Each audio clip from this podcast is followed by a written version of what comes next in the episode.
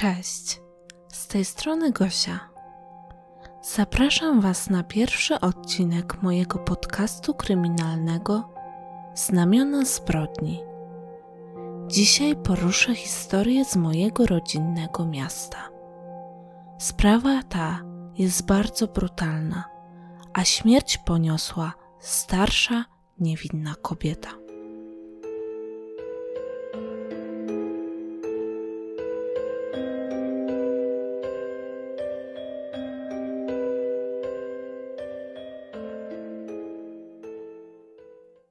Na początku chciałabym Wam powiedzieć, skąd się tutaj wzięłam. Tematyką true crime interesuję się od dobrych kilku lat. Początkowo oglądałam dokumenty na temat seryjnych morderców.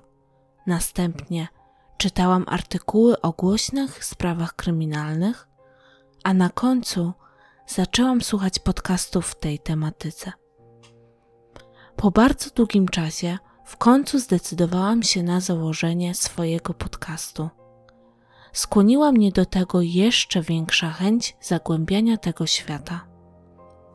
Mimo tego, że wiele spraw już słyszałam, zauważyłam, że każdy twórca ma swój sposób narracji, dlatego też często skupiają się oni na trochę innych elementach. Dodatkowo zauważyłam, że jest wiele ciekawych, może mniej znanych historii, o których nie powstało jeszcze zbyt dużo materiałów. A nierzadko zdarza się, że jeszcze nikt nie poruszył tych spraw w swoich podcastach. Sama też bardzo gustuję w takim sposobie konsumowania treści. Słuchać możemy tak naprawdę wszędzie. Nieważne co robimy. Czy to podczas gotowania, czy sprzątania, czy podczas podróży do pracy czy szkoły, a nawet podczas aktywności fizycznej. Ja osobiście uwielbiam słuchać podcastów do snu. Dla kogoś może się to wydawać dziwne, dla mnie to idealny sposób na wyciszenie i oddalenie różnych myśli, które niekoniecznie chciałabym mieć przed snem. To tyle słowem wstępu. Teraz przejdźmy już do sprawy, którą chciałabym Wam przedstawić w premierowym odcinku. Ta historia jest mi bliska. Tak jak na wstępie wspomniałam, jest to sprawa z mojego rodzinnego miasta. Dlatego też dziś Was zapraszam do Słupska, miasta na prawach powiatu, położonego w północnej Polsce, a dokładnie w województwie pomorskim. Słupsk do 1945 roku nie znajdował się w granicach Polski. W latach 1995-1998 Słupsk był siedzibą władz administracyjnych województwa słupskiego.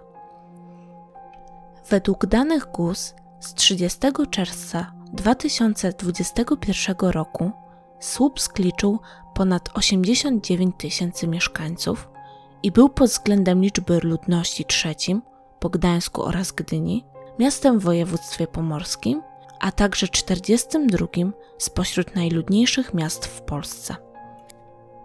O sprawie usłyszałam stosunkowo niedawno.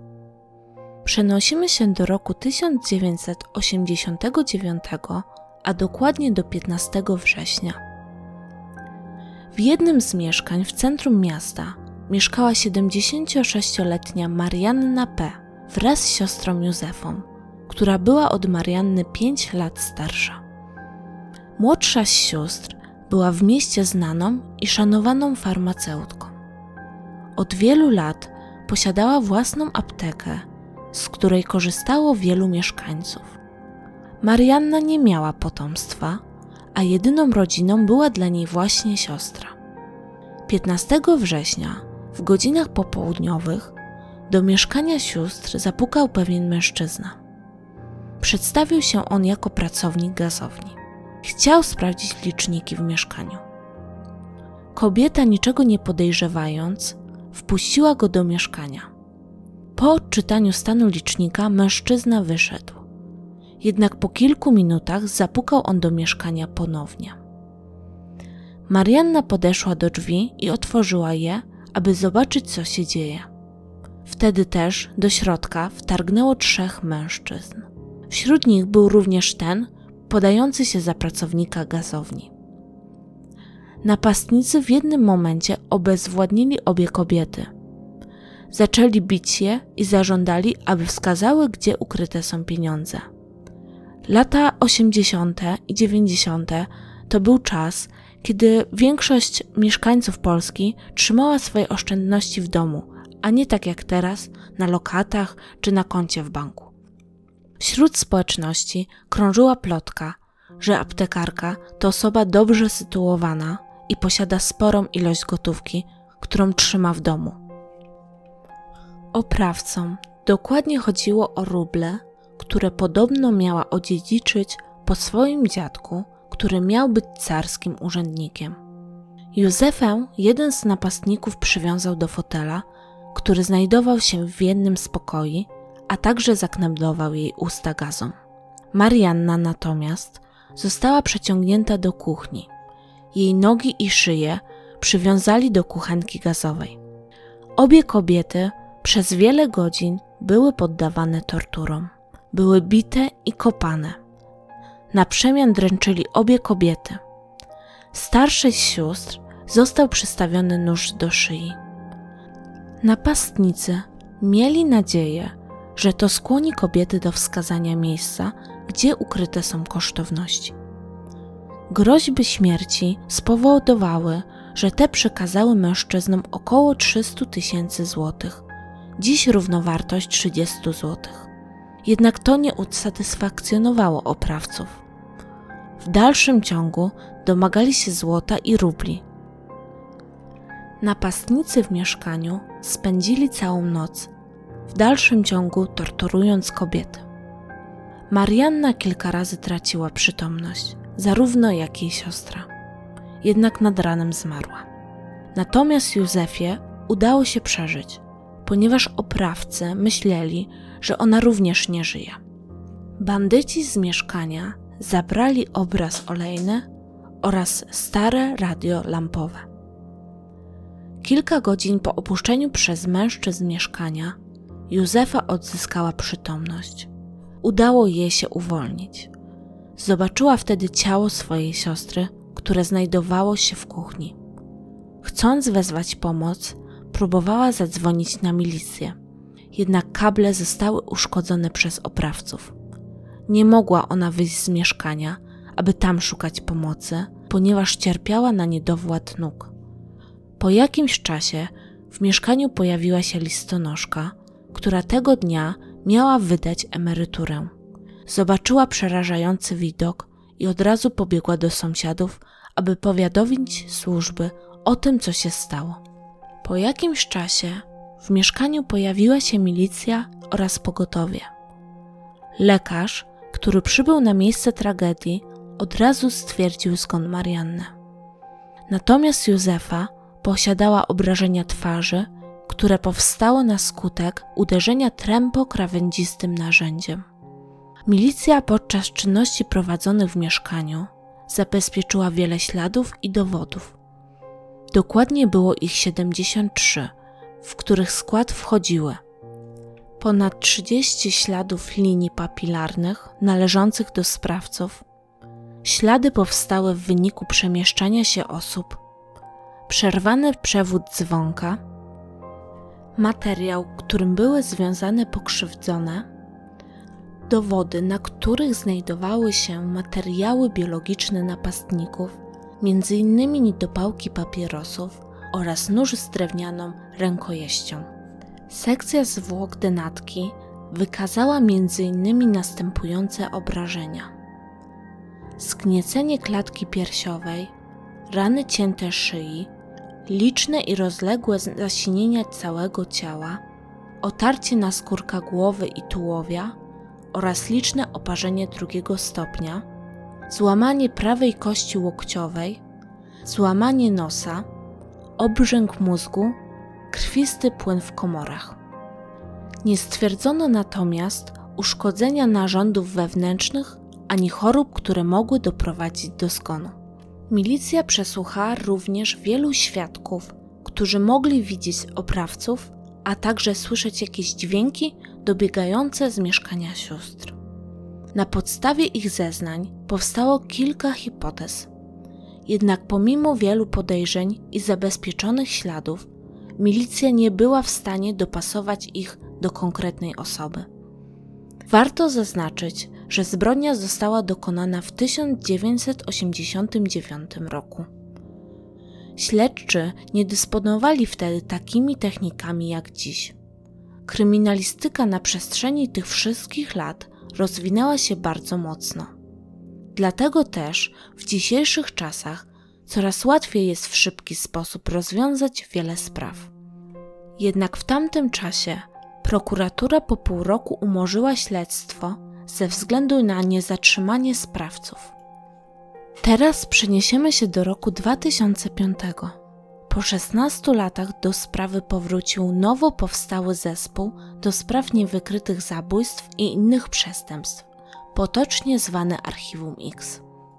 Po zapoznaniu się z aktami sprawy zabójstwa aptekarki, policjanci postanowili ponownie przeanalizować zebrane materiały.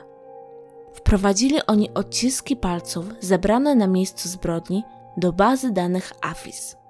Dodatkowo zarządzono badanie genetyczne śliny zabezpieczonej na niedopałku papierosa. Na wyniki śledczy nie musieli zbyt długo czekać. Jeden z odcisków palca należał do 50-letniego wówczas mieszkańca Słupska, Jerzego U. Mężczyzna ten był znany już policji, ponieważ był on wielokrotnie karany za rozboje czy kradzieże. Jerzy U. został zatrzymany. Postawiono mu zarzut zabójstwa Marianny P. ze szczególnym okrucieństwem i rozboju z użyciem noża, połączonego z pozbawieniem wolności ze szczególnym udręczeniem Józefy G. Jednak podczas przesłuchań podejrzany zaprzeczył, aby kiedykolwiek przebywał w mieszkaniu aptekarki. To dało jasny dowód, że mężczyzna kłamie. Później jednak zmienił swoje zeznania, tłumacząc, że tego dnia był w mieszkaniu Marianny, lecz nie uczestniczył czynnie w napadzie. Próbował on wprowadzić w policjantów w błąd, podając fałszywe nazwiska.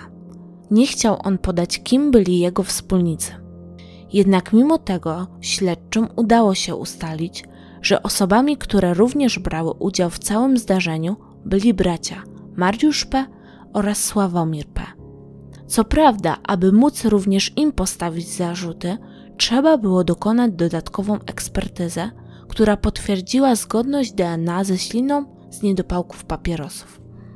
Jeden z braci postanowił przyznać się do winy i szczegółowo przedstawił przebieg całego napadu.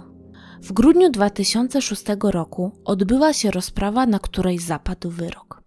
Obrońcy oskarżonych wnieśli o łagodne potraktowanie swoich klientów. Powoływali się na to, że oskarżeni przez kilkanaście lat musieli żyć z brzemieniem tej zbrodni. Obrona wnosiła również o zmianę kwalifikacji czynu z zabójstwa ze szczególnym okrucieństwem na pobicie ze skutkiem śmiertelnym. Ten wniosek został jednak oddalony. Prokuratura natomiast domagała się skazania oskarżonych. I właśnie taki wyrok wymierzył sąd. Jerzy U. został skazany na 25 lat więzienia. Taką samą karę sąd wymierzył 45-letniemu Mariuszowi P. Sławomira P., który miał najmniejszy udział w zbrodni, sąd skazał na 15 lat pozbawienia wolności. W uzasadnieniu sędzia stwierdził, że, tutaj cytuję, skazani dopuścili się tak brutalnego zabójstwa, iż nikomu nie życzy się oglądania zdjęć zmasakrowanych zwłok ofiary. Obrońcy zapowiedzieli apelację. Jednak sąd apelacyjny utrzymał wyrok sądu okręgowego. Natomiast w 2008 roku Sąd Najwyższy zastosował kasację wyroku dla trzech mężczyzn. Stało się tak, ponieważ zauważono nieprawidłowość w obsadzeniu składu sędziowskiego. Jeden z sędziów nie miał uprawnień do orzekania w tej sprawie. Niezgodnie z prawem powierzono mu ten obowiązek. Jednak mimo tego błędu oskarżeni nie wyszli na wolność. I to są już wszystkie informacje, które udało mi się znaleźć w tej sprawie. Przyznam szczerze, że historia ta bardzo mnie poruszyła. Jednak bardzo się cieszę, że w dzisiejszych czasach istnieje możliwość powrócenia do spraw sprzed lat. Rozwój technologii daje nadzieję, że w przyszłości więcej tego typu przypadków zostanie rozwiązanych. I na tym chciałabym zakończyć ten premierowy odcinek. Bardzo się cieszę, że w końcu się przełamałam i postanowiłam stworzyć swój własny podcast. W opisie załączam wszystkie źródła, z których korzystałam. Zachęcam Was do podzielenia się ze mną swoją opinią na temat tego odcinka.